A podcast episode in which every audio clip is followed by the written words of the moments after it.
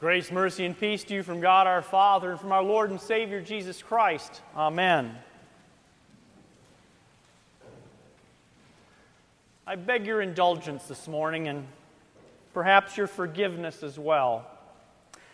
You see, in my own weakness, I just couldn't face another sermon about doubting Thomas today.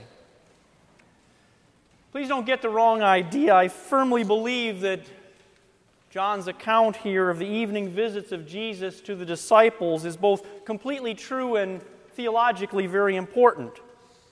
It does provide us with a reliable eyewitness account of the resurrected Jesus, and it further testifies to his divine nature as he is able to appear in the midst of the disciples through locked doors and to know of Thomas's doubts when he appears a week later.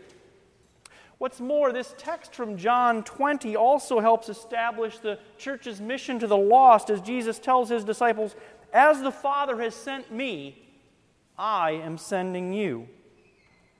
It also provides the basis and the authority for confession and absolution when the Lord gives the church His Holy Spirit and His words If you forgive anyone his sins, they are forgiven. If you do not forgive them, they are not forgiven. Even so, poor Thomas needs a break, I think. We beat him up every year, and then we try to pick him up and dust him off and say, There, there, Thomas, it's okay. We're no better. We all would like to have proof, every one of us. We doubt God's promises and the word of eyewitnesses lots of times, too. And we only believe by the grace of God and the power of His word, too. But for all of our feigned magnanimity, we don't really do anything positive for Thomas. God did everything that Thomas needed and everything that you need, even using the record of Thomas and his temporary apostasy to help bolster your faith. Let's instead look today at our lesson from the book of the Acts of the Apostles, our first lesson, or as I sometimes like to call it, the Gospel according to St. Paul and St. Peter. Yes, yes, I know that it was written by St. Luke, but it is primarily Peter and Paul who, throughout this book, convey the message of salvation in Jesus Christ alone. Before we enter this fifth chapter of the book of Acts, a lot has happened since Jesus' resurrection and ascension. Out of those meeting the necessary qualifications to be apostles, Matthias was chosen to replace Judas the betrayer. The miraculous events of Pentecost, the wind and the fire, and the preaching of the gospel in many recognizable human languages has led many to faith in Jesus. The believers were gathered together regularly in study and worship, in prayer, and in receiving the Lord's Supper. These early Christians shared the blessings of their financial resources with one another. A beggar had been healed, giving Peter yet another opportunity to proclaim the gospel about Jesus. Peter and John were arrested. They had given bold witness to the person, life, and work of Jesus and had given that both to the people and to the Jewish ruling council. And despite many threats and many, many obstacles, the Spirit had led the apostles to continue preaching God's word. As chapter 5 begins, we have an unfortunate incident, that of Ananias and Sapphira. Having been blessed with income that was intended for the support of their fellow believers, this couple had held some of it back for themselves. Perhaps they were afraid to fully surrender God's gifts back to Him. For their deception and for their lack of faith, they were struck down in death. They are gone, but the work of the church continued. Which leads us to the circumstances of our lesson for today. You see, immediately before our text, Luke records that Peter and the other apostles were healing many people and leading many more to faith in Christ. The high priest and many of the Sadducees were outraged with jealousy, and they had the apostles arrested. Specified names were not given for the apostles here, so we might conclude that this time it was not just John and Peter who were locked up, but the entirety of Jesus' chosen few. But then, in a miracle that is symbolic of the freedom from sin's oppression that Jesus has also given to us, One of God's angels comes in the darkness of night and opens up the doors of that jail. And rather than skulking off in fear to avoid any more danger or confrontation, the apostles are instructed by this angel to return to the temple and to continue preaching, which in fact they did. Now, the Sadducees had planned to bring the apostles from the jail to face the entire ruling council, but instead, they are discovered to be teaching in the temple courts. Once more, the apostles are gathered together by the Sanhedrin soldiers, but a bit more carefully and respectfully this time for fear of the people. Behind closed doors, however, not much really changes.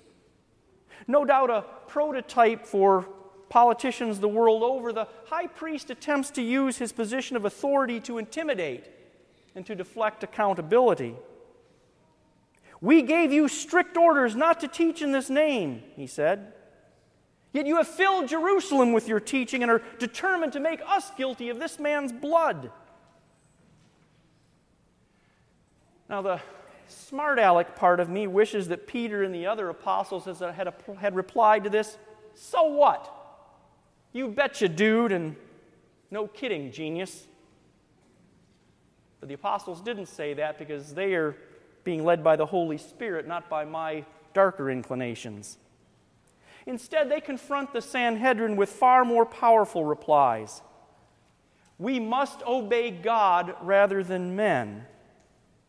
And then they recount the facts that despite the sinful execution that these fearful men had foisted upon Jesus, God had resurrected Jesus, and that the apostles had witnessed this and had witnessed his ascension. Now they were proclaiming that in Jesus and in Jesus alone, repentance and the forgiveness of sins were given. They also rightly claimed that the Holy Spirit testified to these same things and had been given to those of the true faith. The reaction of the Sanhedrin was predictable, for the apostles' words, while they were rather polite, were a ringing condemnation of all that they were and all that they had done. The Sanhedrin's authority to speak for God had been called into question, and even their authority over the apostles had been rejected. They were accused of the murder of Jesus and of complete ignorance of the Messiah, to whom the scriptures that they had also carefully studied had given clear witness. And then to top it all off, these uneducated men claimed that they had been given a special revelation and special gifts by God. St. Luke uses the words furious here to describe their emotions, but that was probably insufficient. Yes, there was fury, and yes, they did want to put the apostles to death, partly because it would rid them of having to be confronted daily by the apostles preaching in the temple courts which made clear the all true accusations that they, the spiritual leaders of Israel, had blown it. Murderous rage might be a more apt and accurate description. And what might have happened if these leaders had impulsively acted upon their instincts? Would those soldiers have obeyed them? Would the apostles fight back, perhaps even injuring or killing some of the Sanhedrin? When the word of killings reached the people, many of whom now fully believed in the apostles' account of Jesus and had seen the miraculous powers they'd been given, would there be an uprising far worse than any the city had experienced before? No good could come of it. Cooler heads were needed. In steps Gamaliel. Not a Sadducee, the high priest party, but rather a Pharisee a scholar who knew God's word very well. So well, in fact, that a certain other Pharisee, now known as Saul, but then later as Paul, would be one of his prized pupils. The wisdom shown by Gamaliel that day could only have come from God. Perhaps like Caiaphas' earlier prophecy that it would be better for one man to die for the people, Gamaliel's speech too was inspired prophecy. First, Gamaliel calms down the scene by having the objects of the anger, the apostles, removed from the room. Then he offers a history lesson, speaking in the manner of a learned teacher, which of course he was. Gamaliel reminds the assembly that in the past several decades there had been many so called messiahs who claimed to have been sent to rescue Israel.